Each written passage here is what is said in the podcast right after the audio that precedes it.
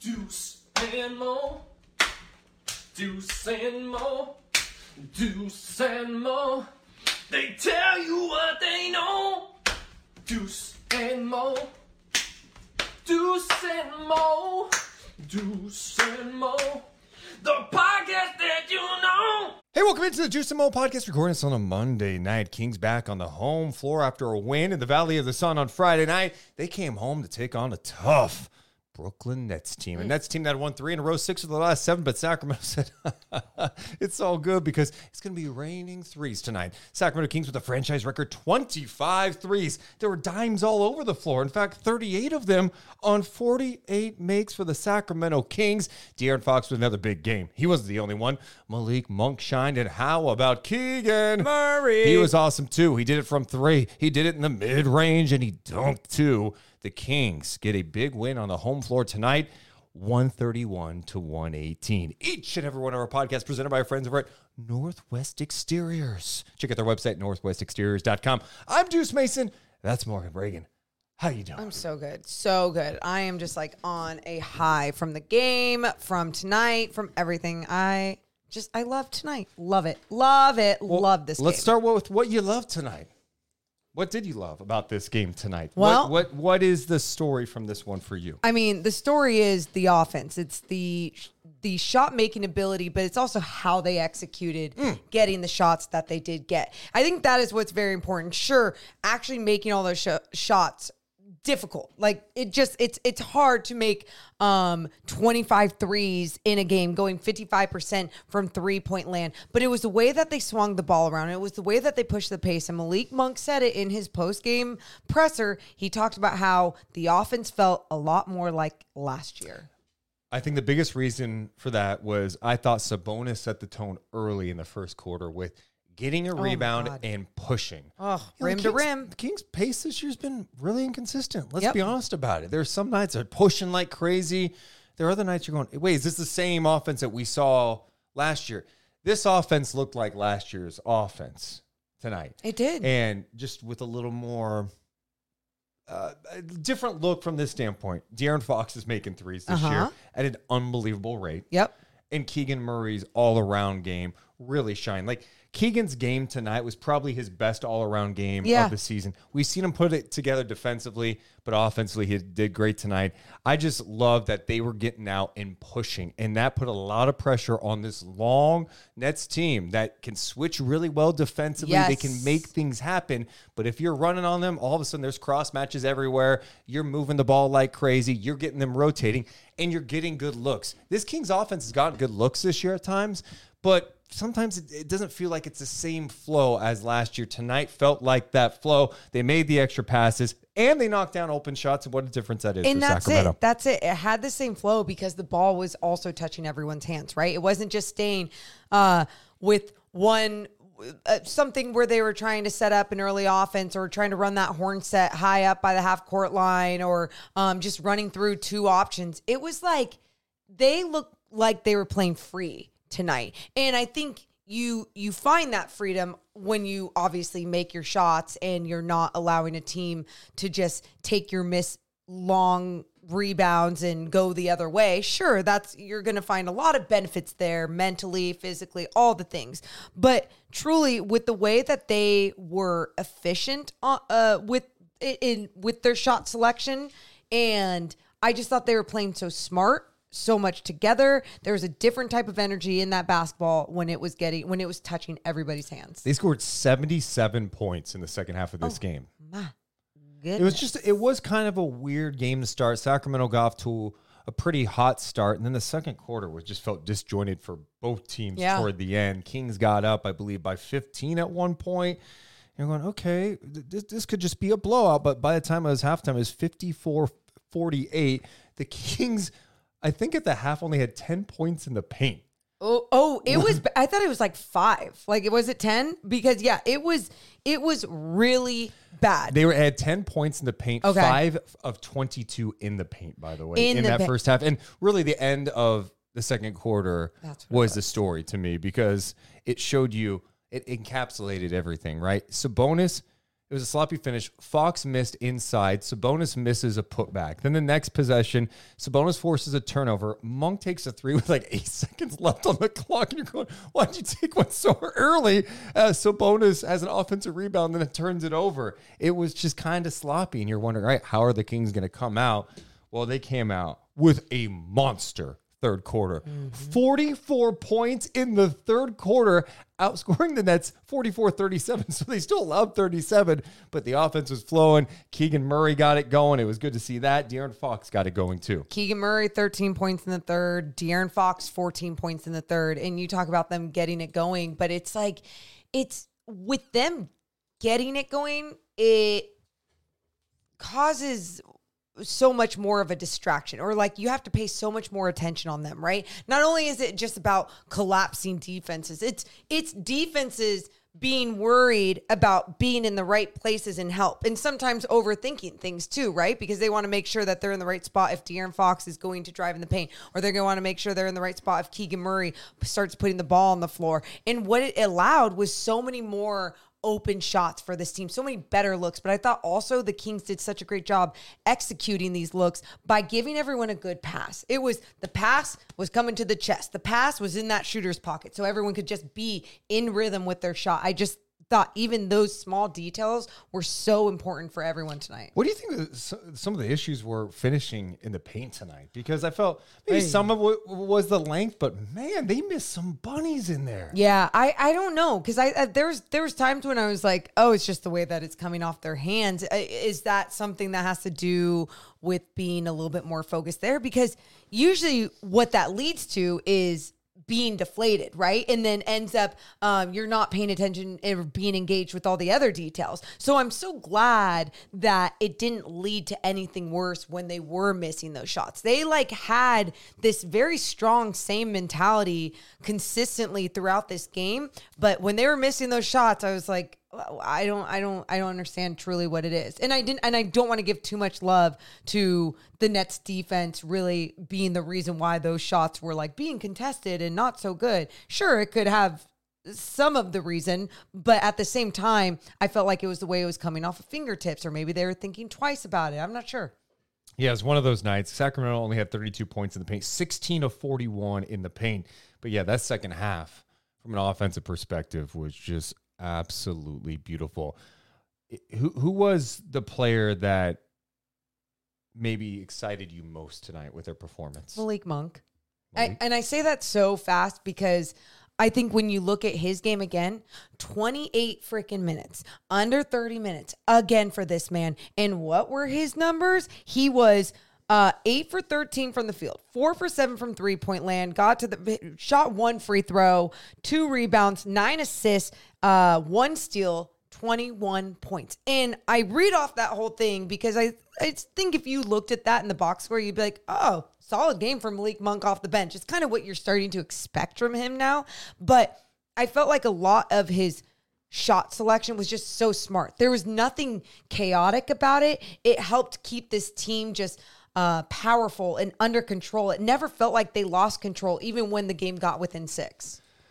he had just some unbelievable plays tonight. One of probably the most unbelievable plays play what happened to be when he had that 360 spin. Oh my God. he blew the layup. He blew the, but what did But- you, you text me? What happened though? Everyone was still like, That's what I'm saying. I, I've never been in an arena where I mean you see guys miss a dunk and it was like, ooh, oh. There was a legit buzz because you had the buzz of him driving, spinning 360. And it was mm-hmm. like, oh my God, going up with it. It looked like it was gonna go in, drops out. And then literally for a few more seconds, there's like people were like, did you see that? Oh my God. Finney Smith hit a three. Nobody in the building even noticed after. Like, oh, did you guys? Did It every, was we all crazy. witnessed that, right? Oh, that was so great. Oh, I loved it too because uh, Malik Monk in his post game presser was asked about Keegan Murray's dunk and like, where would you rate his, you know, baseline dunk that he had? And he's like, a three, a three. And then Keegan was asked about that dunk and and uh, Malik Monk ranking it a three, rating it a three, and he goes, "Well, he shouldn't say much after he missed his 360 layup." That's not what he said. Oh, what did he say? well, I mean, a three. Like, I wouldn't be talking. I mean, That was actually not bad. I wouldn't be talking. He blew a 360 layup. Smoked a 360 layup. Yeah, that wasn't good. I don't know why it doesn't sound good on this mic. I was doing it with Jason Roster in the break tonight Yeah. on radio, and I felt like I was killing it. There's something about this mic. Anyway, here's what Keegan Murray actually said about that. I got two for you. One, Malik said your dunk at the end was a three. Where would you rank that in your, your rankings? It's a three. I mean, it wasn't as good as my other one, but I mean, it's a lot better than a three. I mean, he smoked a 360 layup, so you can't really talk much. Okay, Jay Gaten with the. Was that Jake laughing?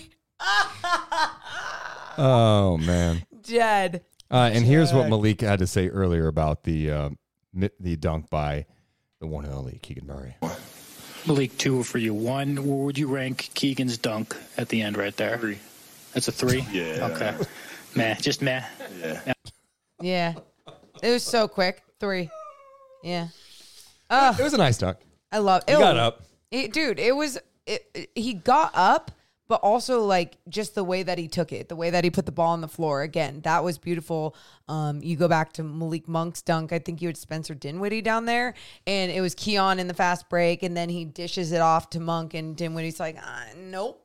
Mm-mm, I don't want any of this. So, yeah, it was it was a really fun game um, with exciting moments like that. But Malik Monk was the one that I was just like, you, my friend, are so so you give you bring so much joy to this game. So fun. He's been so good this So year. I mean, consistent. the three point shooting, the attacking, moving the ball, the spirit. I mean, I think one of the highlights of the game for me, going back to my notes because I just want to get the timing right. Yeah. was in the third quarter. so Harrison Barnes hits a corner three. Finney Smith hits a three. Keegan comes down, hits a three. Nets have a turnover. It's a Malik Monk dunk. And then Keegan hits a three. Damn. That was that whole run. That sequence oh, was insane. Wait, wait, and I remember this sequence Yeah. because I I sit in this spot where I can look over at Deuce like from far away, and it's the one time I looked at you during the game because I was going to see if you were going, oh, like sometimes we'll make eye contact. You're not giving me eye contact, but I just see Deuce grinning from ear to ear, just so happy, and that's why you talk about. I mean, like that's why whenever we say he plays with so much joy, like he brings so much joy, he he brings that and it's contagious. You feel the people in the in the Golden One Center just excited when he misses a 360 layup or excited every time that he shoots the basketball or is making a play or making his teammates better. It is truly contagious and um yeah, that was just really fun game from him. He's going to get paid this off season. Well, he needs I mean, can someone get paid if they're only playing 28 minutes a night? I was convinced when I saw he was playing, he was at 28. I was like, oh, he's going to get well over 30 tonight. And the Kings looked like they were going to put this game Yeah. away. And that was the other crazy thing about tonight. So halftime, both teams are shooting like shit. Sacramento's shooting like 41%, I believe. Yeah, 41%, but they were 11 of 20 from three. Yep. Brooklyn shot 40%, 5 of 12 from three. It's 54 48. Then Sacramento takes a 13 point lead in the fourth quarter. They made it 98 85 after outscoring the Nets 44 37. It was a great quarter. I, I thought the highlight there was Keegan Murray's run. You mentioned his point total for that quarter with 13. He had a three, a couple of step back jumpers. That's mm-hmm. in his game. He had that jab step jumper that was just so nice. The fall away. His offensive game has gone to another level. So a really nice finish to the quarter league 98-85 sacramento got the lead up to 17 107 98 and you go oh cool put the guys in put the bench in get ready for the clippers tomorrow night but bridges ends up hitting like oh, three God. threes in a row the nets go on 11-0 run it's 110-104 with 603 to go what's going through your mind when they cut that lead Well. I was in a text with Chelsea Gray. And uh, you know, we were talking about what we needed to do, what we wanted to talk about in the post game. And sometimes with obviously producers have to go in the direction of like, hey, this is where we're going to take it. And then if we have to go a different direction, game winner at the end, whatever. And we're talking about the Kings winning at this point. And I'm like, mm, this is still a game. And Chelsea's like, six points is nothing. And it's like so true. It is so true. And I was feeling worried in some of these moments. But what was cool, it felt like the Kings would have a timeout even if something bad came out of the timeout, they found a way to really still keep control of this game and be like, uh uh we are not letting go of this one. And I felt that confidence in them. Well, it was 110, 104. The Kings responded with an 11 0 run. And that was just huge. That's it. So that was a game after that. They Yeah. responded, and that was good to see. Like, look, teams in the NBA are going to make a run. They got a little sloppy with their defense on Bridges, allowed him to knock down some open looks. We know how dangerous dangerous of a player Mikal Bridges is. The Nets competed. They're a good team.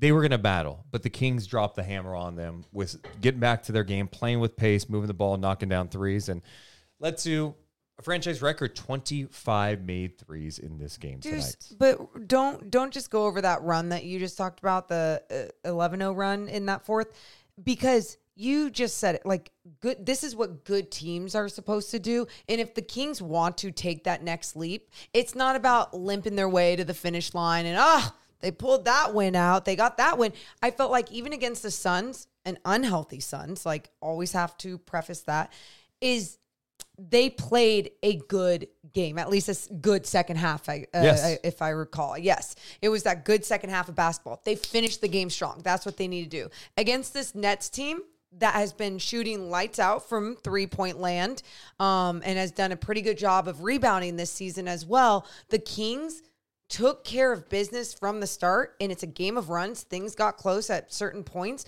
but they found a way to really battle it out at the end and take away this one. And that is what good teams do against teams like the nets. And you mentioned this to me before the game too you said this was the second eastern conference team that they were playing for the first time this season or for the second time this season so Wait, I'm sorry. what the hell did you just say? The second Eastern Conference. I'm sorry. they- It was it was uh, the second Eastern Conference team that they had played This year. This year. End of story. End of story. I don't know. English. And that, Um, that was the fewest of the N- in the NBA coming into tonight. and we keep talking about how the Western Conference is so stacked, and finally you're seeing them play against some of these other teams that might have a different pace or might just be a different type of team, a different type of roster. And I love that the Kings took care of business. 131, 118, the final. Uh, you you talked about Malik Monk. I want to talk about Keegan Murray for a second.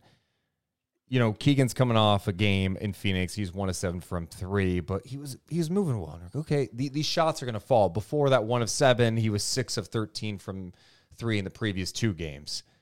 Tonight, I don't think he took a three, if I'm not mistaken, until the second half. He ends up four of four from downtown hmm. in this game, and I just loved how he played. His defense has been fantastic this year, and that's the biggest area of growth. I think everybody, everyone's been wondering, okay, when's this breakout going to happen from three? Can he get into a better rhythm? Tonight, what I loved is like his teammates were knocking down threes. He was looking in the mid range. He had the floater going. He hit some mid range shots too, and then he hit some threes. Like he let the game kind of come to him. He's shooting it with confidence. He had a great game. This might be his best game of the season, just overall. He's looking like a legit two way threat. And I think this is going to be the, the time of year we start seeing Keegan go in the direction of being consistent on the offensive end. He's too talented. It's gone too long with him Yeah. struggling from the outside. Yeah. I, I think he's about to heat up here. and and I think they have this great respect for one of one another where they want everyone to do well you know and that's that's hard. Like i, I don't even want to say no egos because i think in some ways you can have an ego and channel that in a positive direction. I think malik monk would be someone that kind of has that type of personality. But i look at this team and it's like they swing it around to one another because they want to make sure everyone is getting a piece of that pie. And I felt like Keegan Murray just does a great job of looking for his, but then teammates are also trying to swing it around to him for the best three. Not a good three, for the best three. And him being able to put the ball on the floor the way that he's been able to do that this season, I, I it's it's like we said, it's pure confidence. Mike Brown talked about it before the game, being like, Yeah, when he was he was waving off a guy or his teammates to get out of his way. I think it was on Nurkic. Yeah, yeah. And and he was just like, get out of my way. I'm gonna go to work. And he went to work like fadeaway jumper, whatever that was, one foot. It was just like, okay, this guy's going in that direction, and this is what this team needs. What do you think it means if he becomes the offensive player we saw last year? From I mean, he I guess last year was more he was just chilling on the outside, Sure. knocking down, catch and shoot threes. Yep. But if he is able to knock down threes with what he's added to his game offensively and what he's doing defensively, this Kings team's gonna win a lot of games. But That well, and that's it. It's like you know we talked about this in one of, after one of the losses where so many people are like change, change, change, win it, change, and it's like you can also find internal growth, and a lot of people don't have the patience for internal growth. And I get it. it uh, this business is cutthroat on all different levels, on all different angles. I totally understand that, but if you're willing to have that patience and understand that in sports like you can develop and have growth with the right people around right coaching staff right players around. And that's what i feel like we are seeing happen right in front of our eyes. Um we're still going to see inconsistency some inconsistent games from him. Like that's just what you're going to see in a younger player at times. But I do feel like these flashes are more than flashes now. Like this is going to become who he really is. I was talking to someone before the game too. Just we were just talking about Keegan. I thought it was an interesting point. You know, I think some people viewed Keegan coming into the league as maybe he'd be a four, and you're like, oh, does he have the lateral quickness to stay with guys? There's some of the stuff we brought up before when we were watching some of his college tape. It's like, does he move well enough? You know, Yeah. like, can he? Yeah. Can he do this? Like, I guess just a stretch four type guy. I think he is showing more and more with his two way ability, being able to defend multiple positions. He looks like a wing out there. Like Yeah. he can play. Yeah, he can play the three. I think there was some question about that during the draft. Now you're starting to see it all kind of come together. Like, okay, he's doing a little more handling mm. the ball. He looks more comfortable. It's just about knocking down shots. And I, I don't think last year was a fluke for him. I don't think you knock down 40% from three when you're playing 30 plus minutes a night, 200 made 3s mm-hmm. in one season, then just drop off and become a 29% shooter. You know, just as I say the same thing about someone who starts the season shooting 50 some percent from three when they're a career 32% three point shooter. Like, that's probably going to come down a little bit. Yeah. I expect Keegan to creep back up. And when he does, this Kings offense is going to look a lot like last year's Kings offense. when we were talking about De'Aaron Fox on the pregame show, you know, Chelsea Gray was talking about his elite offense to defense and just like how hard that is. And thinking about what Keegan Murray has done with his game this year on the defensive end, it's it's like I think sometimes people feel like justifying it is giving it an excuse. this defense is going to look a lot like last year's Kings off. When we were talking about so sorry. Someone random from Discord popped in there. Hustle man, you, you're coming in with your mic on. I thought that was Nick. That's a Nick I move. totally thought that was. I got Nick. was like- excited, yeah. I was like, Hey, Nick, Nick, what's up?" Nick, we're Anyway. not bringing you in yet. Um, but going back to the defense to offense and being able to do that on both ends at an elite level, and it's not. It's not giving an excuse. It's just justifying it sometimes. I think what Keegan is doing and why sometimes we're seeing the flaws and like, oh, why isn't he making shots? Because he is learning and growing on the defensive end. So he is putting so much energy in that where it's only going to become easier and easier because he is practicing it. Like, I mean, is anyone good uh, you, when you practice the piano? Are you good at it? No, and you're not good until you keep going and you keep practicing, and you've gotten so much better. And now you can play the Home Alone Christmas song. Somewhere in my memory. Is- Sure, Is that I what don't it's even- called? I don't even know what song. Can I just one thing not specific to the game tonight? Yeah. Because you brought up Home Alone, and you know how I feel this time of year. I've already watched Home Alone a couple of times. I'm already two times in, two times in, He's which already- is ahead of my pace of last year. Huge. Um, I bought the Home Alone, the McCallister House Lego set. I'm not even a Lego guy. I'm not Miles Turner. I don't. Ugh, I I've love that. never built anything Lego besides when I was a kid having Legos and like, hey, I'm putting something together. We should put some money bets on this. How many of us actually think Deuce is going to complete this Lego home? It's getting completed. Do you know how much money I spent on this? I don't want to know. Let's just say Merry Christmas, Deuce. Merry Christmas. Dude. I You deserve to this thing was present. out of stock everywhere. I searched everywhere. I had to go on eBay and find it. Wow. Three hundred dollars. Can I can I tell you how I justify it? Do you want to know? So we're just talking about justifying Keegan Murray's defense Yeah, offense, but listen yeah, to me. no, And we're please gonna tell me move how you on. justify Shut your three hundred dollars worth of Legos, and that hand is Because way too. cool. here, this is going to be a Christmas tradition What? You're gonna build the goddamn set every year? every year. That makes no, so. Wait, wait, wait. So you're gonna take it apart every year? I thought once you put it together, it stays together as like a, no. No, no, no, no, no. We take it from my Lego people out there. Can you tell us what's up? Okay. What are you supposed to do? Uh, or Hey, I don't care what Lego people think. Anyway, let's see if the Kings could build on tonight's win. Tomorrow night when they take on the Oh. Clippers. We got to talk more about that. But uh, because we've been talking so much about Keegan, I asked the fans after the game in the YouTube chat, oh, who's your player of the game? Is it Malik Monk with 21 points, 9 assists? Is it De'Aaron Fox, who we have not talked about mm-hmm. tonight? Keegan Murray or Domantas Sabonis, who had 15 points, 16 rebounds, and 9 assists?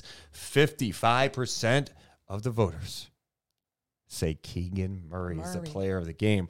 But who does Deuce Mason think is the rock and soul player of the game? ooh! I already know. Then can I guess? Yeah. De'Aaron Fox. Keegan Murray. and I think it's the first time this year for Keegan Murray as a rock and soul player of the game. 24 points on 9 of 13 shooting and 4 of 4 from downtown. Those numbers did not happen last year. If he had a big night, it was because he knocked down like six, seven threes. Yep. He did it efficiently. He did it in the mid range. He dunked, he attacked, and he did it from the outside. Amazing stuff from Keegan Murray tonight, our rock and soul player of the game. Check out Rock and Soul in Sacramento, just six blocks from Golden One Center. You got a lot of home games coming up, right? A lot of home games coming up for the Sacramento Kings. If you go there, you get 25% off your entire bill from 4:30 to 6:30 for home games if you show your ticket. Also, if you're not going to the game, you just want to go and watch the game there for all home and away games, 50% off apps and cocktails through the game. Yes, 50% off apps and cocktails. That's at Rock and Soul, downtown Sacramento, just six blocks from Golden One Center at 10th and S. You can get breakfast all mm. day. My favorite. Breakfast for dinner. Breakfast for dinner. But they mm. have lunch and dinner too. But Yeah, they you tell me, seven thirty tip off for the Clippers game. You go to Rock and Soul and Yeah. order a Benny. I mean, get li- yourself a Benny seven thirty at night. A Benny and hey, what's a cocktail too with the Benny? And I feel like when like- do you get to have a cocktail and an eggs Benedict? And I feel like a lot of our Dusamo community go there. So enjoy the Dusamo Yes, community. Um, it's been really fun. So Yes. delish. Shout out to Rock and Soul. Okay, Morgan Ring. We talked about Keegan Murray. The next thing I want to talk about is De'Aaron Fox because mm-hmm. you know it, it was kind of a weird start for him. He was he knocked down his first couple of threes. At the half, he was three of ten. All of his makes were from three. He was three of five from downtown. This guy finished with 29 points, eight assists in this one, 10 of 22 shooting, five of 10 from three. Where do we start with him, Morgan? Um, I think you can just start with. He's probably been one of the most consistent guys on this team, and I say that with even in games where let's just go to the Suns game when he didn't start off strong and then ha- ended up having 23 points in the fourth quarter to end with like 34 points on the game. It's like he finds ways to make sure that he is making the same type of impact every night, even if it's not through all four quarters. Where I feel like for the most part it is all through um through all four quarters. But De'Aaron Fox, when he is not making an outside shot, he can take it in. Uh, and when I say he can take it in, I mean he can just get through split defenders. He's so crafty. He's so different. His unique speed and the way that he's able to find guys. I said this on the post game show. The way that he was coming down the floor, saw Harrison Barnes all the way in the corner, and What just- a pass. It wasn't even an overhead two hand pass. It was just like a one handed like. Bop! Uh, Harrison Barnes knocks A down a three. Yep, it was like the 33rd assist of the night, I believe, which we haven't gotten to yet, which all the assists we'll have to get to. But um, truly, De'Aaron Fox just making people better out there, such a leader. How do you not have the most confidence when he has the ball in his hands? You could just tell his confidence from three is sky high, too. His last two games, Morgan, after he struggled against the Pelicans, okay? Mm-hmm. He was one of seven from three against the Pelicans, 10 of 25 overall. His last two games, tonight against the Nets and Suns, combined from three, nine of 17. He is now shooting just under 38% from three this year. Wow. It's a Wow. great numbers. Yeah. And, you know, I, I still want him to attack in the mid range because I think he's lethal in that area. And I think having a little more balance, not only for him, but the team too, make sure you're, you're not neglecting that aspect of the game. But if you're getting the good looks from 3 Mm-hmm. because the offense is playing the right way, I love it. And he's so good at coming down the break and just stopping and popping from three now. Oh. It, it just looks so much better. He's got so much confidence. But the, the biggest thing I want to talk about with De'Aaron right now is name me another star player in the league. Morgan, you're laughing.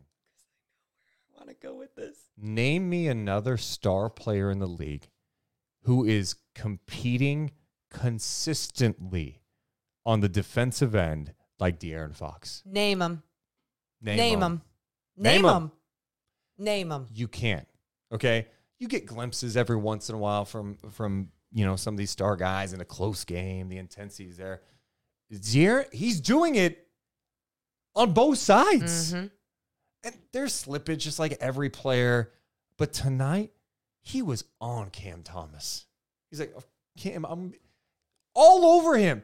There was that one sequence, I believe, in the third quarter where he was just the on ball pressure was amazing. He Yep. was playing physical. He was up in his shit. Cam Thomas backcourt violation because of it. How does that not get you going and get you up on the other end of the floor? Like that has to be such a big part of why he has so much swagger and so much confidence on the offensive end. Because when you're doing shit like that night in and night out on the defensive end, and you're capable of doing that on so many different players, like you're just in control. And when you have that much control of an NBA game, you're playing a whole bunch of professional basketball players at that level, like that just has to do something else to your mentality. And I swear he carries that to the offensive end. It's been s- another another guy that's just been so freaking fun to watch. Well, he's taking on that challenge. Like Mike Brown has really been on him to to be a better defender. You saw glimpses of it last year.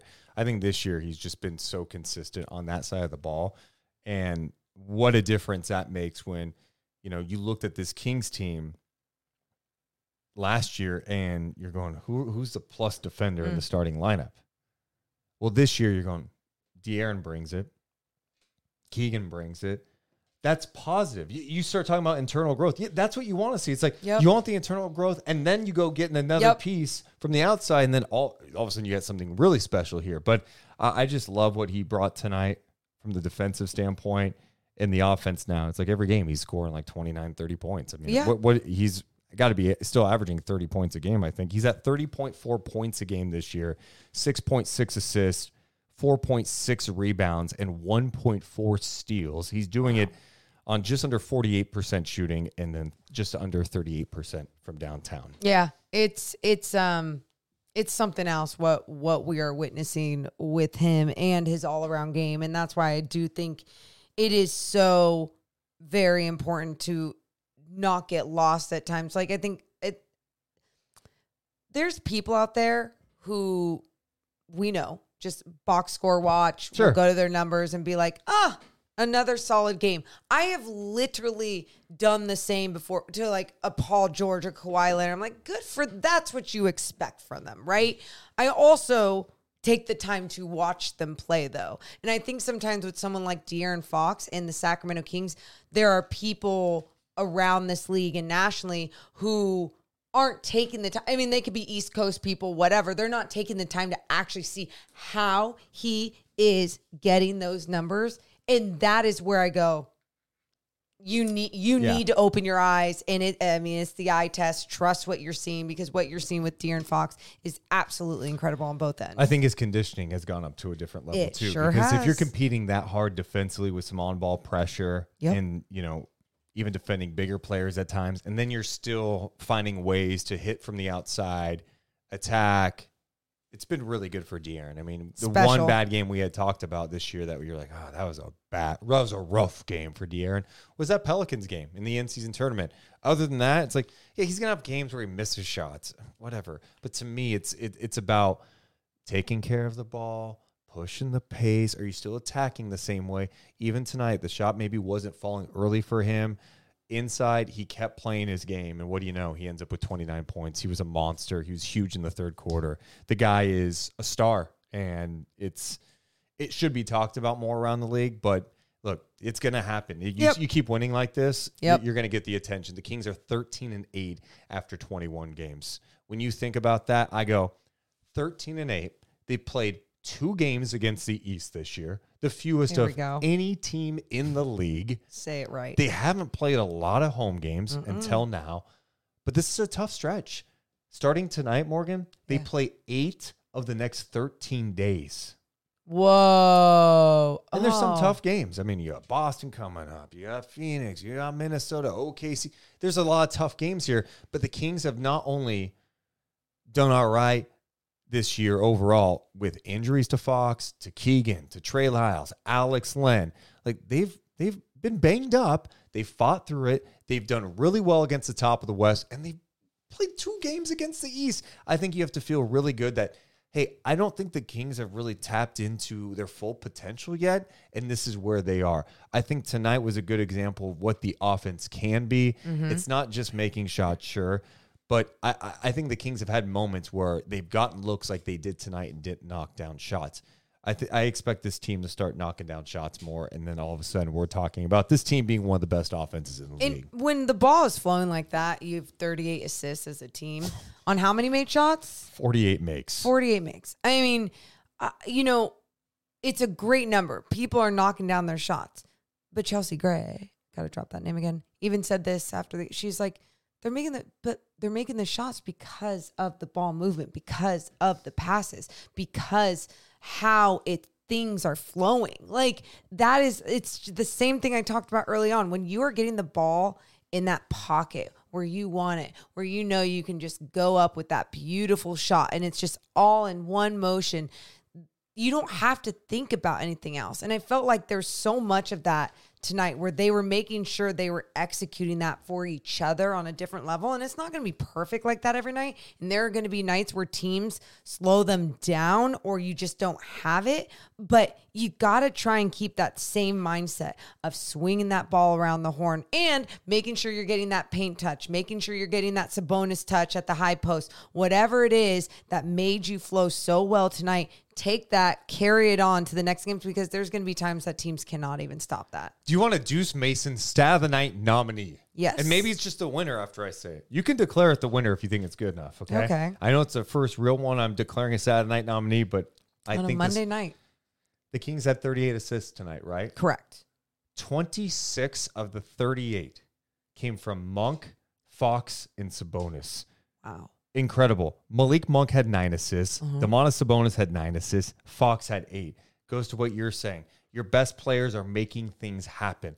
They can get theirs. You know Malik Monk can knock down shots. You know what De'Aaron does, averaging 30 points a game. Sabonis can score.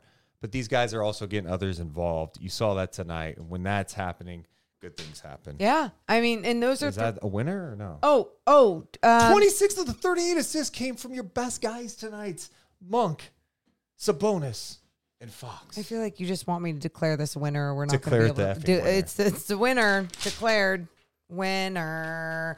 Um, and I love that because those are the guys that you trust with the ball the most, right? Yes. I mean, and it and it shouldn't just be like, oh, the ball has to go to Sabonis, and Sabonis has to be the creator. and, You know, he's the hub of the offense. No, when it's spread out like that, and you have all those guys being unselfish, making sure that they're making uh, not just a play, but they're making the best play.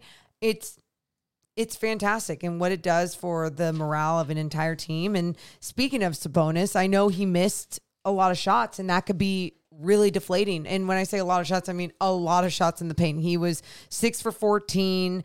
Uh, he did make his three pointer, which was exciting to see. He was two for four from the free throw line, but he had 16 rebounds. Love the way that he was battling on the boards, but I thought it was even better seeing him still play at this high level and not allow those missed shots to just deflate the shit out of him. Which do, it definitely happens sometimes Yes. where he's missing inside. He's frustrated. He, he got a little frustrated a couple of times. By the way, when Sabonis misses a shot inside, he's immediately going, I got hit in the head. it's never like, I just missed that shot. Yeah, he missed some tonight. I'm like, how did you miss? I didn't know. I don't. I don't know. I need to go back and watch some of those. I mean, uh, there was probably four that were like, "What the f? How did those not go in?" Like you De'Aaron Mm-hmm. had make some of those too, though. De'Aaron but- had those early, but you're right. I thought Sabonis still had an impact on the game because he was rebounding so well. And like I said at the start of this, the Kings need to play with pace all the time. And uh, Sabonis was getting a rebound and pushing all the time. He wasn't looking for the guard. He was literally going, "I'm getting this Yep. board, and we are pushing." Looking for an outlet was just going to slow it down. Yep. And that that I thought changed everything for Sacramento early because then everybody's running, the ball's moving, you got dribble handoffs, defense is rotating, you're spread it it was beautiful. It was Yep. beautiful to see. And he still, even though he wasn't hitting his shots inside, and I- I also didn't think they were like, oh my God, this was great defense. I think he just blew some I, layups. no. Okay, I'm so with you. Like they were there, but it they were bodies that were there. Like he was pushing through. Um, maybe it's sometimes at some times of the night it felt like it, they were too easy. Like you know they were just easy bunnies where he was overthinking Yeah. it, overdoing it. It was coming off his hand weird. I wasn't sure. Yeah. 15 points, 16 rebounds hmm. for him, four offensive rebounds, and nine assists hmm. for him tonight. Who else should we talk about? So we talked about Monk, we've talked about Fox, Sabonis, Keegan. HB had some nice plays down the stretch, had a couple of big threes. HB had some nice plays and Trey Lyles, but let's start with HB and his 27 minutes. Uh, you know, there was moments early on where I was like, okay, is he going to get things going? We talked a lot about how I think there's times when he's not doing certain things on the floor and people do get really upset about Harrison Barnes and you have to make sure to remember like you're not seeing what goes on behind the scenes or in the locker room Sure. of veteran leadership and everything. Again not an excuse not just justifying things but truly like I just there's so much importance to that. And so when he can have a night that he actually contributes to on the floor I know last game in that Suns win he had a a season high or career high eight it was a season high eight rebounds.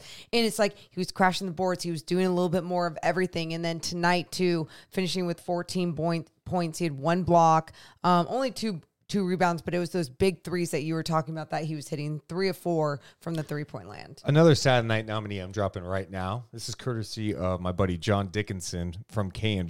JD. Congrats to him on the new gig. yes He mentioned this to Mike Brown post game.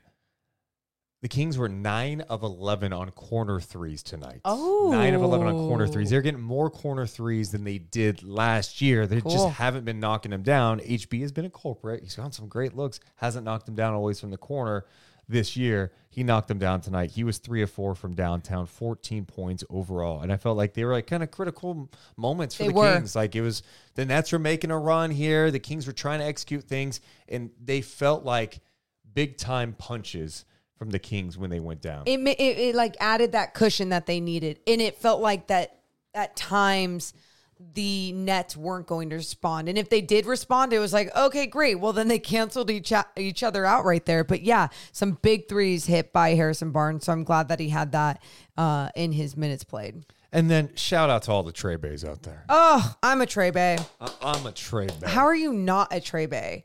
Oh, what he provides off the bench, it's so it's something you just can always rely on. That's what he's Mr. Reliable is what I feel like. Because you know, even if he isn't making his shots for some reason, that he's also going to make sure that he is out there, that his teammate is not going to be getting punked, that he's going to be sticking up for everybody. He brings a certain type of toughness that every team needs, but especially when he can contribute on the offensive end and come out and hit some big threes. He finished the night uh, with five threes. He was five for six from three point land, 17 points. He had three in a row at one point. Yeah, dude.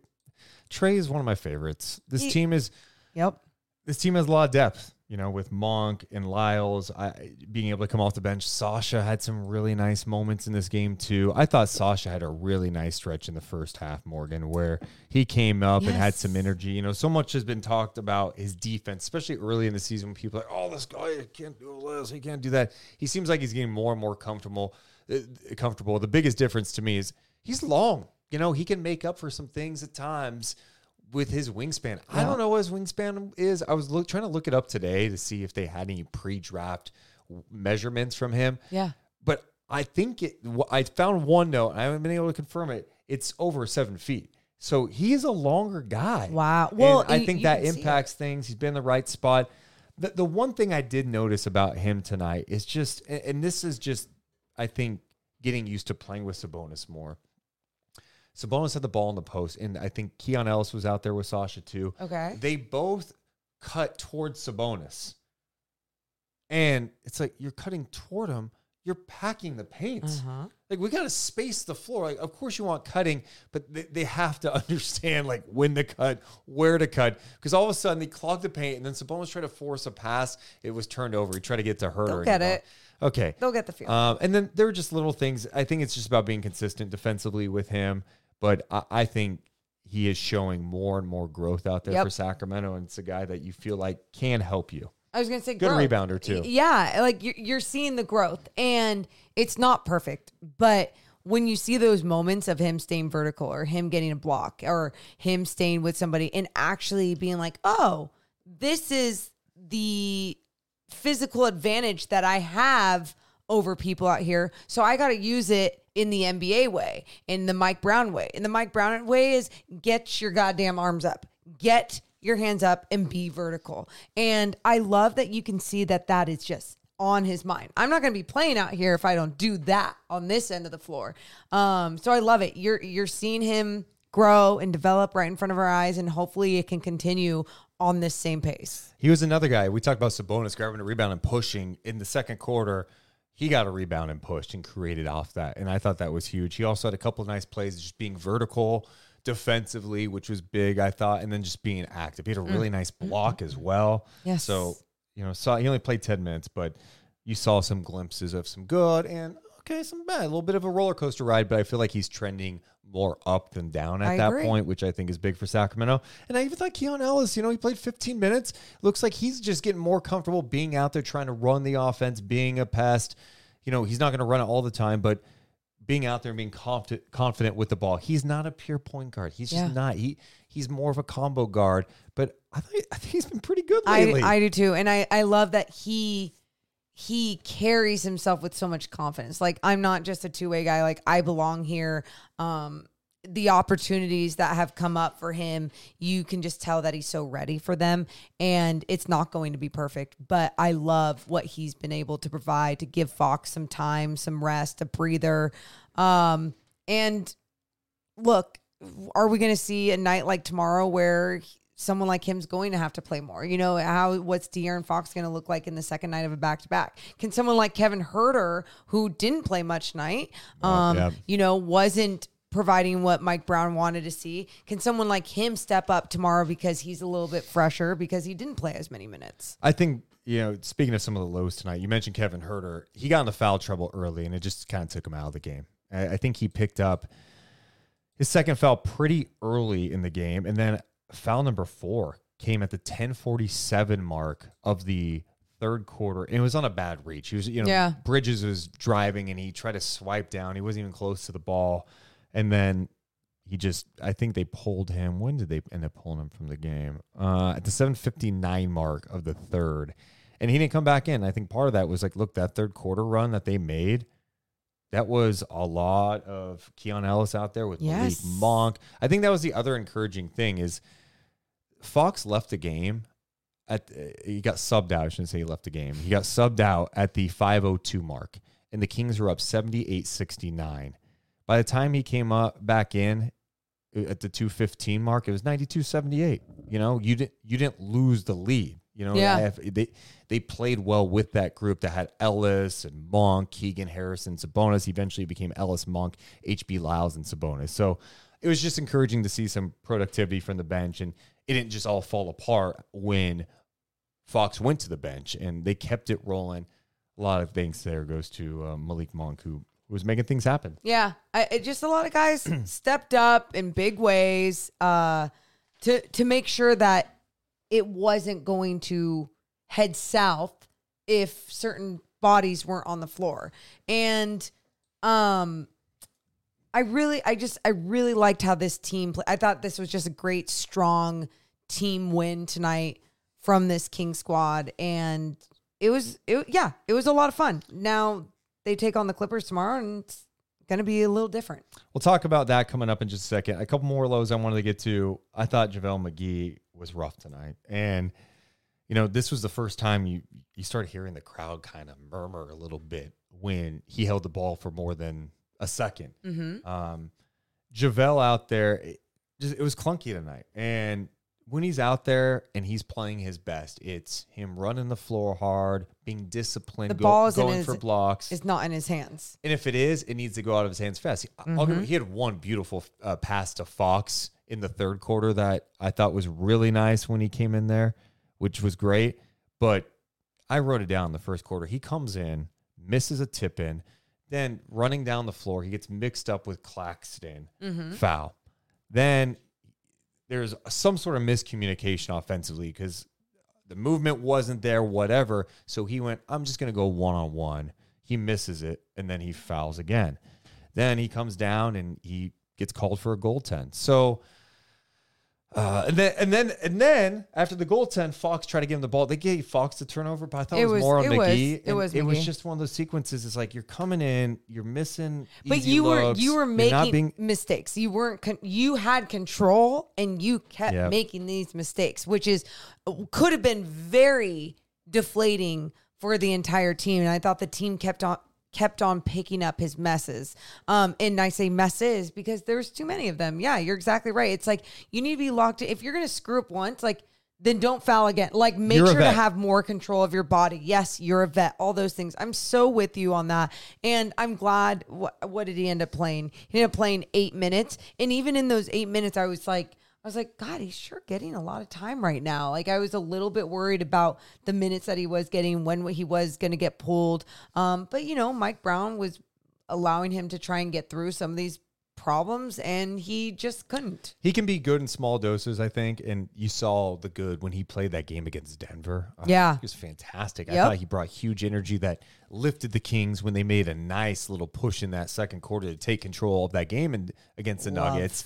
But tonight, it's like you, you can't take away. Okay. And I'm not, I, no one's asking for perfection out there, but you can't have mistakes where you're missing shots and fouling immediately. It just, it takes the team out of the flow. You got to play disciplined. And he's better than how he played tonight, in my opinion. And hopefully, even again, I keep mentioning that, like, but hopefully tomorrow night against the Clippers, it's something different for guys like him, like Kevin Huerter, because those are the guys that are going to have to step up in a second night of a back to back against a better team.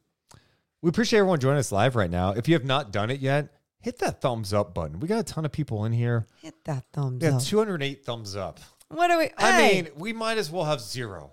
I mean, what? get get us to 300, That's so mean. 350. I am trying to fire fire them up. Sometimes you got to motivate people. I don't people. like that way. That All it does is help. our- approach. Do you want our channel to grow? No, That's been my approach forever. okay, go. So shut your mouth. Oh no, I don't like that approach. I don't like I'm that. trying to motivate you. Hit the thumbs up. All it does is help us grow. Uh, we're gonna get some comments in the chat too. Uh, Keegan Murray Watch says, "Deuce, I need my offensive and defensive rating updates." Oh, I didn't know we were gonna do this after every game, but I can give you where the Kings stand after 21 games in offensive and defensive rating if you like. Let me pull that up right now. Yes. We still have to get to our moment of the game. I think we have some great candidates tonight. We're gonna have a nice, interesting discussion on that. All right, 21 games in. Let's see if it's updated tonight. Just want to Ooh, make you're sure. right. I got Yeah, three. We are 21. All right, 21 games in. The Kings are 12th in offensive rating Okay. And defensive rating. They're still stuck at 20. Oh, They got as high as 13 this year. they did. and did. yeah, net rating 17. So still a ways to go. I mean, that three game stretch where they didn't play good defense, what it was against New Orleans, Denver. What was the game before that? No, not Hughes. That was Yeah. early. Um, They just had too many stretches where they're giving up like 130. So Yeah. it's gonna take them a while. So, all right, we got more coming up on the podcast, but we should mention that tonight's podcast presented by our friends over at Northwest Exteriors. Ah, 2024 is coming soon, Oh, right? So you're thinking is. about big plans for your house. You're looking at your windows going, God, these are old, or I need an upgrade.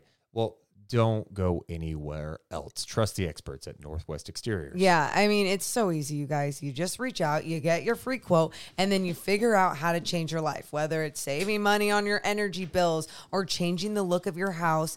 It will change your life. We've had podcast listeners already reach out, some already commit to Windows, some getting those free quotes. So make sure you're doing the same. Or maybe, would that be what a Christmas gift that would be for someone? Santa just brings a whole bunch of windows down the chimney. Hey, wifey, got you some new windows. Would, you, would they unwrap all the windows? like right in front. Even though they'd have to measure them and get them custom yeah, yeah. ordered and everything. But like, yeah, What a gift that would be. yeah, yeah. Better get on that. Yeah. So go check out their showroom in Rancho Cordova. Tell them we sent you, by the way. Duh. They're Kings fans. They're local. They do great work. Trust the experts at Northwest Exteriors. Why? Because from what I understand, Let me talk to you. oops. Simply the best. Trust Northwest. They do good job on Windows. nope, nope. They put They're gonna fire us. They're gonna it's fire so us. efficient. They're really energy Nope. efficient. You already yes, said that. they are. Trust Northwest. I'm Duke the dog. Simply the best. Trust Northwest. Simply the best. That's my do. They have a dog on Yeah. the commercial and it goes, simply the best. Trust Northwest. It's cute. You know how to book flights and hotels. All you're missing is a tool to plan the travel experiences you'll have once you arrive. That's why you need Viator. Book guided tours, activities, excursions, and more in one place to make your trip truly unforgettable. Viator has over 300,000 travel experiences to choose from. Everything from simple tours to extreme adventures and all the niche, interesting stuff in between. So you can plan something that everyone you're traveling with will enjoy. Real traveler reviews give the inside scoop from people who've already been on the experiences you're considering. So you can plan with confidence. Free cancellation helps you plan for the unexpected, and 24 7 customer support means you can travel worry free. Download the Viator app now and use code Viator10 for 10% off your first booking in the app. Find travel experiences for you. Do more with Viator. Okay. Uh, YouTube chat, if you don't mind. Oh, I would love for you to submit some moments of the game. We got one from Oh. Epic. Moment of the game presented by Sharif Jewelers. Our friends at Sharif Jewelers. You're getting engaged this time of year, looking for a good watch. Sharif Jewelers. They're local too. They're Kings fans. Official jeweler of the Sacramento Kings. They bring you tonight's moment of the game. We're doing a moment from every single game. Okay. You can have more than one. okay. But I think I think we have three real candidates. Can I read a couple here? Please.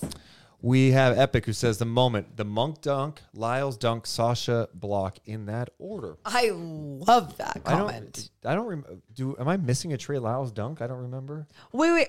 Was it? Was it? I don't think it was a Trey Lyles dunk. I thought. Wait, what, the alley oop. The alley oop. That's right. That- the alley oop. yep, You're right. okay. Good memory, Epic. Thank you. Yep. Yep. Yep. Or Morgan. Uh, people mentioning the monk dunk, Malik's spin move.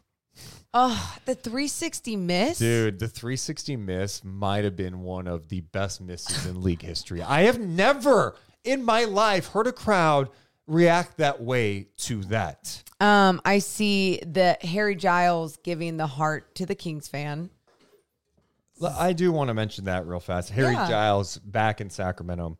You know, he's been out of the league since the 2021 season. And I'll never forget, he went to the G League, played for the, at the time, the Agua Caliente Clippers, now the Ontario Clippers. He played the first game.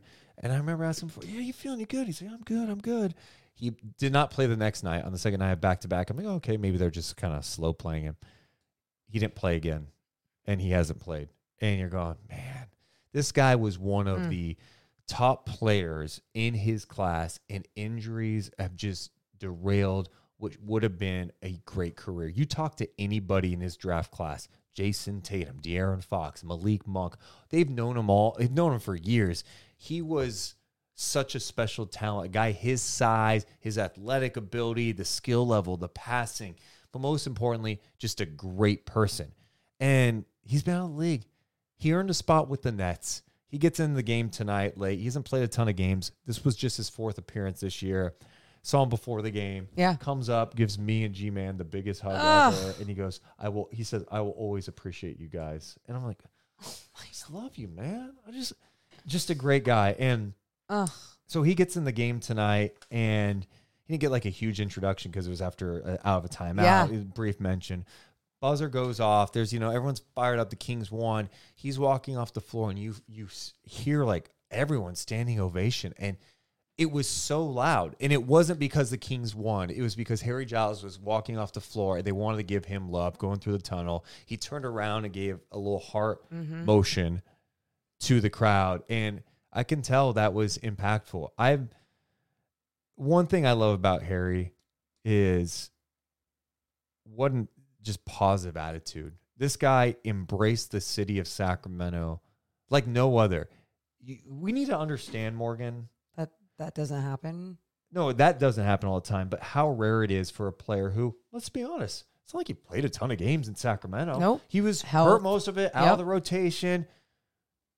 He comes back the years later and gets that type of ovation. That speaks volumes to how he connected with this fan base and what type of person he is. People wanted him to make free throws Yeah. tonight. Golden One Center was rooting for him to make. When he launched that three, Yes. Kings fans wanted that to They go were, in. you guys, Yeah. they were literally cheering in the arena, like, oh, or like, like even when he went to the free throw line, if he was going to make a free throw, like you heard the excitement. And I, and obviously it's because the Kings had the win in the bag too, but like, but it's, it's paying respect to someone that only gave so much love and respect to the city, to the people in this city, to that organization. And I mean, yeah, it's it's pretty unique someone rolling through like that. And I'm just so damn happy for him to grind and get back in the league because as soon as he got back on that roster, you saw it all over social media. He was posting about it because it's like this is his dream. This is where he wants to be. And like if he has to keep working his ass off to find a spot in this league, he's going to do it. Like he's got he's got the mindset, he's got the work ethic and just yeah. And yeah, for him to get back is a is a massive deal. Yeah. and I'm just I'm so thrilled for him. So Same.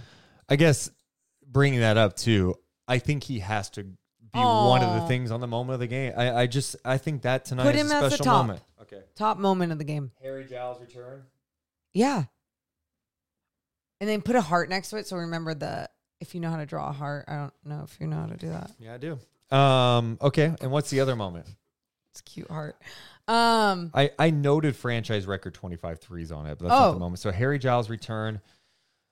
why don't you put I I think the Keon Ellis in transition to Monk dunk was even better than the Keegan dunk. Yes. Uh, yes. So let's the give that the yes, moment. Malik Monk. What is what is it called when you chuck it back? What do Ye- they call that?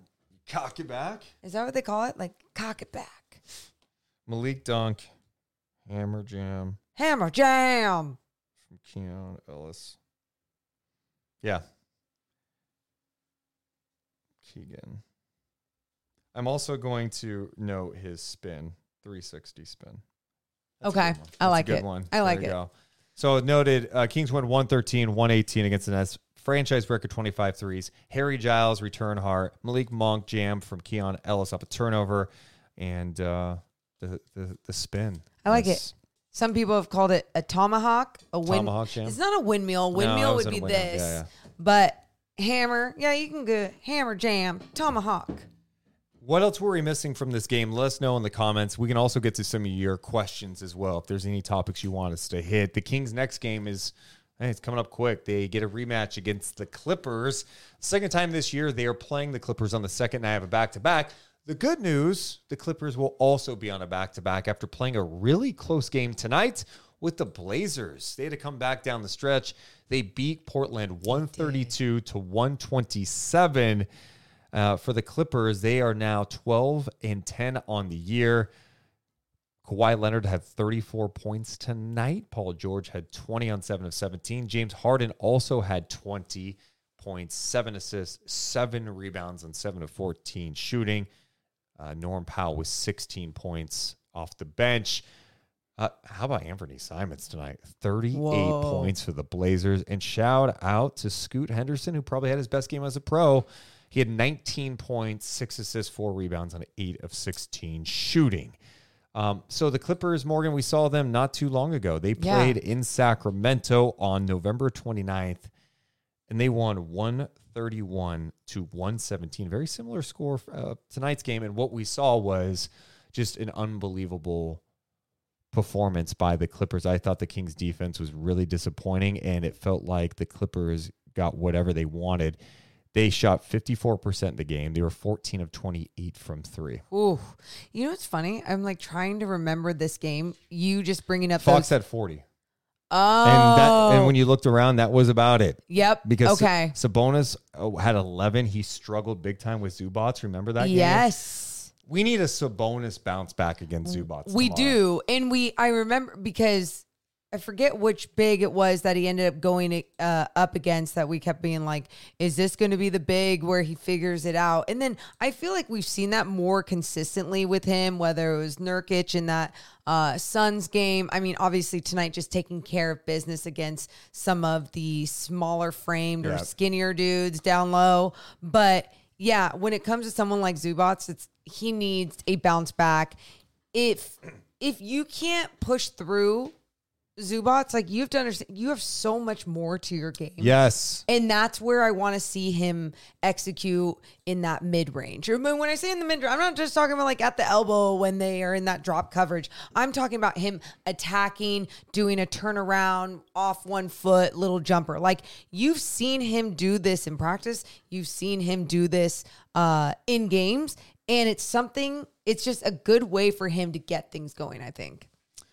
Miles in the chat says the good news that their big three tonight all played 37 plus minutes. Hey. Yeah, that does make you wonder if we see them sit anyone on the second night of a back to back. Kawhi played 39 minutes. George played 41. Harden played 37. Good. Run on that team tomorrow. Yep. That's well, and that's it.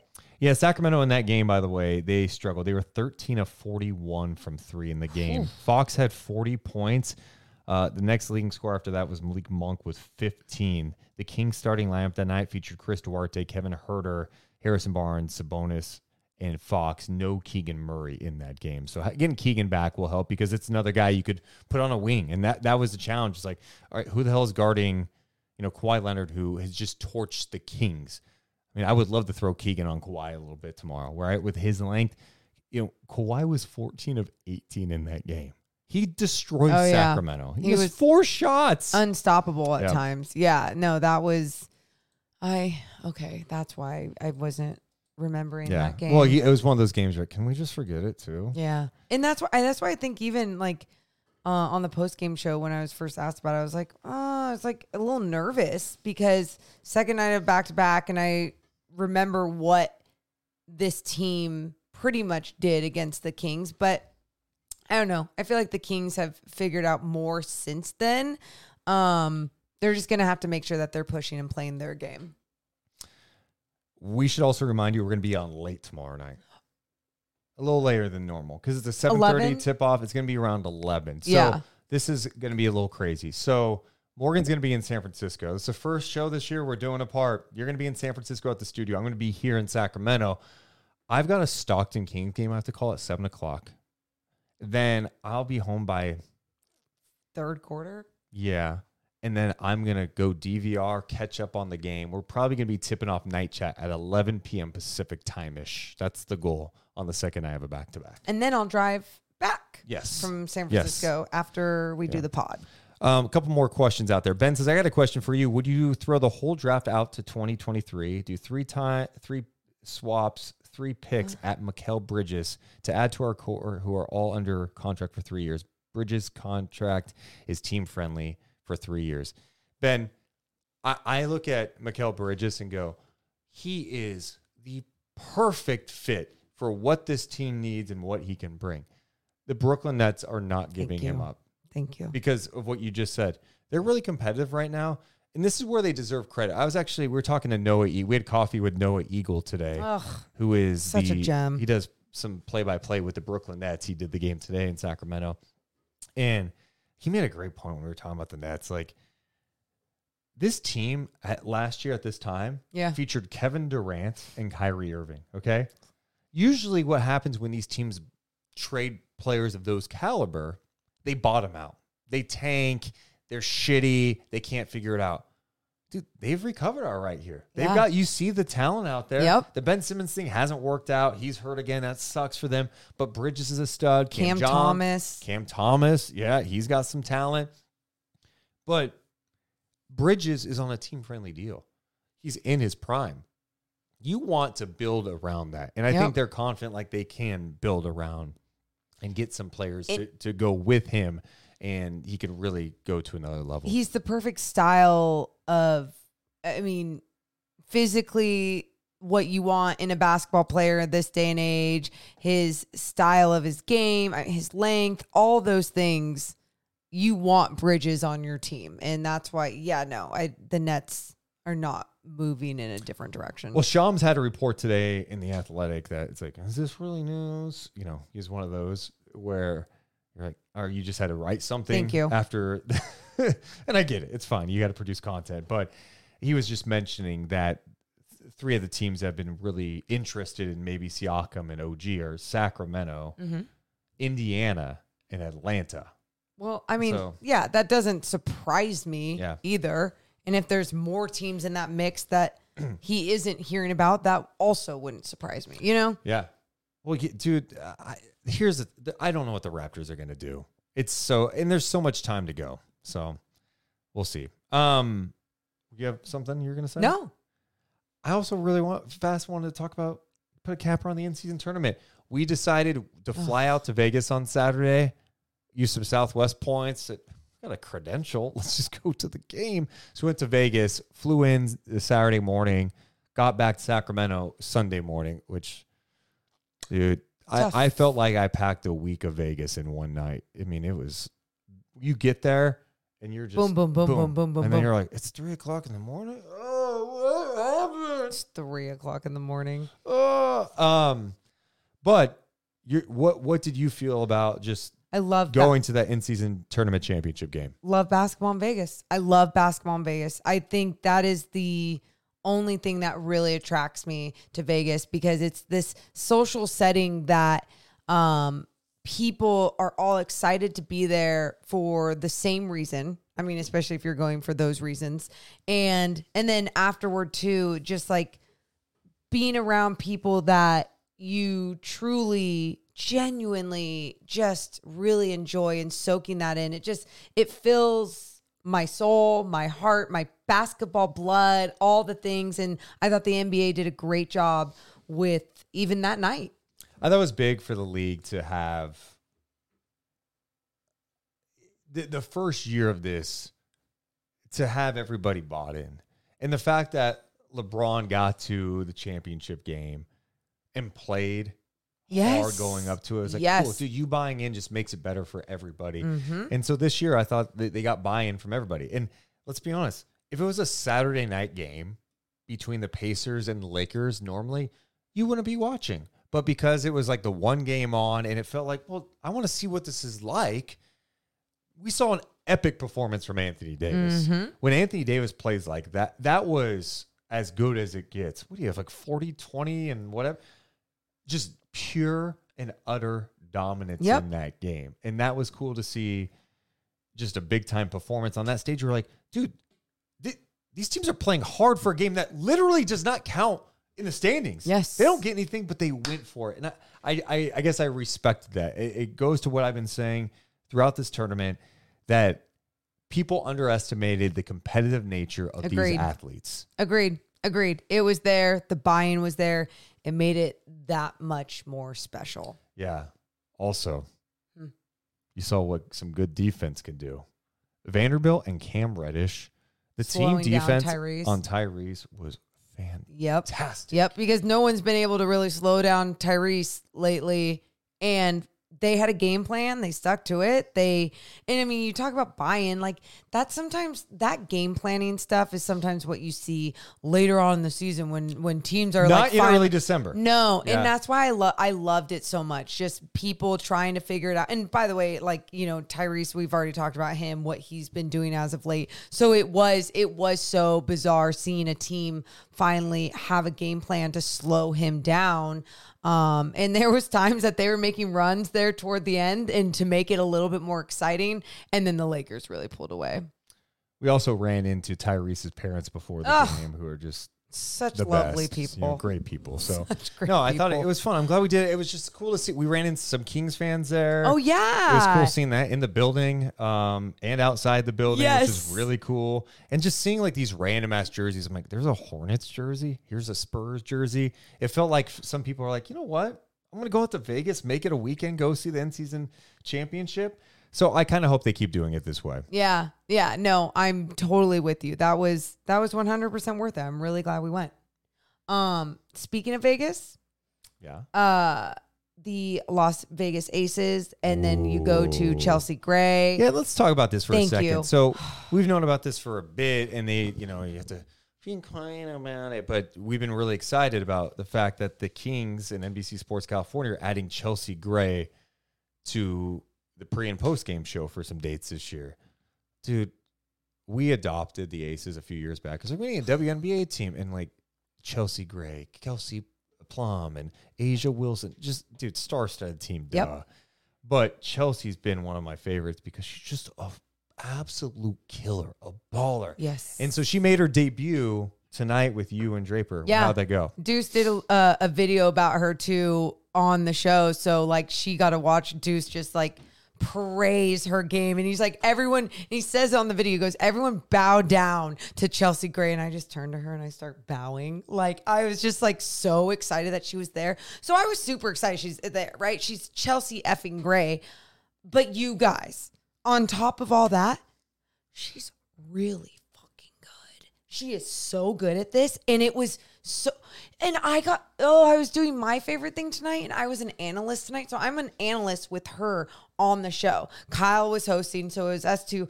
We, it felt like, we were just shooting the shit about basketball, about hoops. So, you know, pregame, you're kind of talking about things, but postgame, you're reacting. And so when we were reacting to things in the half and in postgame, it was like, oh, I love this so much. I'm just so happy that she was uh, such a solid teammate to have up there. You can tell she loves the game. She knows the game. Great camera presence. Really happy that she's a part of our NBC team together now. A lot of people don't realize she played high school ball in Stockton, Yep. NorCal. And now she's, you know, what a journey she's had, right? From there to Duke to, you know, going, starting with Connecticut, going to LA, and now with the Aces. If you don't know who Chelsea Gray is, and that's fine, I'm not, you know, mm. just go on YouTube and look. Thank up you. Chelsea Gray highlights. You're like, dude, she's got handles. She can throw amazing passes. I mean, incredible vision. Oh my God. Behind the back. Oh. Like, I'm talking behind the back Hits from the top of the key to someone that's down Yeah. low. No looks. Yeah, and Ron's asking, forgive my ignorance, but is she's still active? Yeah, she's still playing. She, Active. she got hurt in the WNBA finals this year, and the Aces still won. But yeah, she's still playing. But she's you know working on the next step, which is like, dude, I can be a big time media personality. Book it. I'm just gonna tell you now, she's not gonna be here long. No. because she's gonna end up on ESPN or some other platform. Um, one other thing I did ask her because obviously she grew up playing basketball Yeah. in Northern California. I was like, "What AAU teams did you play with?" And of course, one of the first ones that she men- mentioned, which I probably mentioned before, East Bay Explosion. Screw them. They were always such a good AAU team, and I was talking about the teams I played for, and she remembered some of them. We didn't play at the same time against each other or anything because she's 2010, I was 06. But um, but yeah, it was just fun knowing that like the programs within that she developed within and played in Northern California, like she loves this area, she loves the game, and we're just yeah, really lucky to have her. I agree. Uh, in the chat, someone asking, is Bibby still doing it though? Yeah, Yeah. Dude, the, the, the roster's kind of stacked right now at NBC. I mean, you think about you got Mike Bibby, Matt Barnes, Chelsea Gray, you got Morgan, you got Draper, you got Mark Jones, you got Katie. You didn't mention yourself. I think it's. I don't even think I have to mention it. No, you do have to mention it. Yeah, you know, I It's a, it's can a- I be honest? yeah. What? I feel like I'm the Malik Monk of the roster. where everyone's, everyone's going. You know, Why- why is he only getting make- 28 minutes? 28 minutes. this guy's the heart and soul. He's bringing the energy, the fire. He's sending people up. He's not talking with passion. He'll dunk on somebody. Uh, no, but it's a stacked team, dude. And Chelsea is one of my obviously one of my favorite players Yeah. to watch playing basketball. But the fact that she she just had you know like some people you just see on TV. Oh, you get it. She she's got it. It's cute because I saw some, of, uh, well, a lot of the comments today were asking about Deuce. Like, wait, what does this mean for Deuce and Morgan? Is that less of you guys? Or wait, wow, there's so much depth there, but can we get Deuce in a starting role? And so the appreciation, the love for you, like you, It's not is- about me. I don't give a shit. It's, no, it, I know it's not. But my my point is, I just I, I love playing with some of the best players, and um, it's just it's really fun that we have a really cool roster. It's really cool. It's badass. It's for a good time. The Kings are on the rise, baby. They're on the rise. Let's go. Uh, will you have some final thoughts on tonight? I'll look at some questions. Will you give some final thoughts? Um, no, I just strong win. I've said I, I feel like we talked so much about the game tonight, and um, it was fun, and it's a quick turnaround to yeah. another game. So it's like, what are you gonna do? Adam wants to know this. So when are you going to tell us some Vegas stories? What happens in Vegas doesn't always have to stay in Vegas. Tell the dirty, dirty. Oh, I don't even know like what would I don't nothing was crazy. You know, it ended up like it's just been a late night. I feel like you go out with friends. We met up with, with some friends. Dinner. Went to dinner. Uh, you know, that's the thing. You go to Vegas, you're having dinner at 1045 at night. One. I am eating chicken and waffles at 11 o'clock right now. Cool. Like at a While I'm- nicer While I was drinking like a watermelon margarita, like what was I doing? Yeah, yeah, Really good. No. Um, It was. It, it's like it's. I mean, that's It was yeah. kind of a like blur. we don't gamble, um, and like there wouldn't even be time to gamble. Like that's the thing with these type of events. Like Deuce and I are very.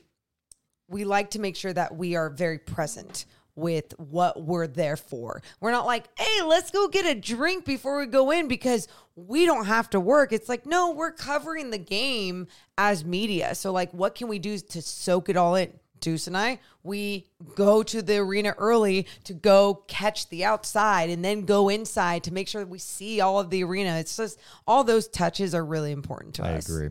Also in the chat, uh, Pluma says, "Do you think the Kings will be busy at the deadline?" Yeah, and I think it, it's interesting because you read some comments from fans, you know, in our Discord or on social media. It's like, is Monte not going to make any moves at the deadline? Oh. Like, look, just because last year was a quiet deadline doesn't mean all of Monte McNair's deadlines are quiet. Like he's he's made moves. I- some of his biggest deals have been at the deadline. I mean, there was one where he traded for Sabonis. He traded for Trey Lyles and Donte DiVincenzo. Like he's had very active ones. He made a big offseason trade for Kevin Huerter, right? Like he's made deals. Last year, I think the mindset was like, if there's something out there, let's do it. But also, you know what? We've been better than people think. We got a good thing rolling. Let's see what it looks like. It's year one of this group. And I think now this year it's okay, we're seeing year two of this group.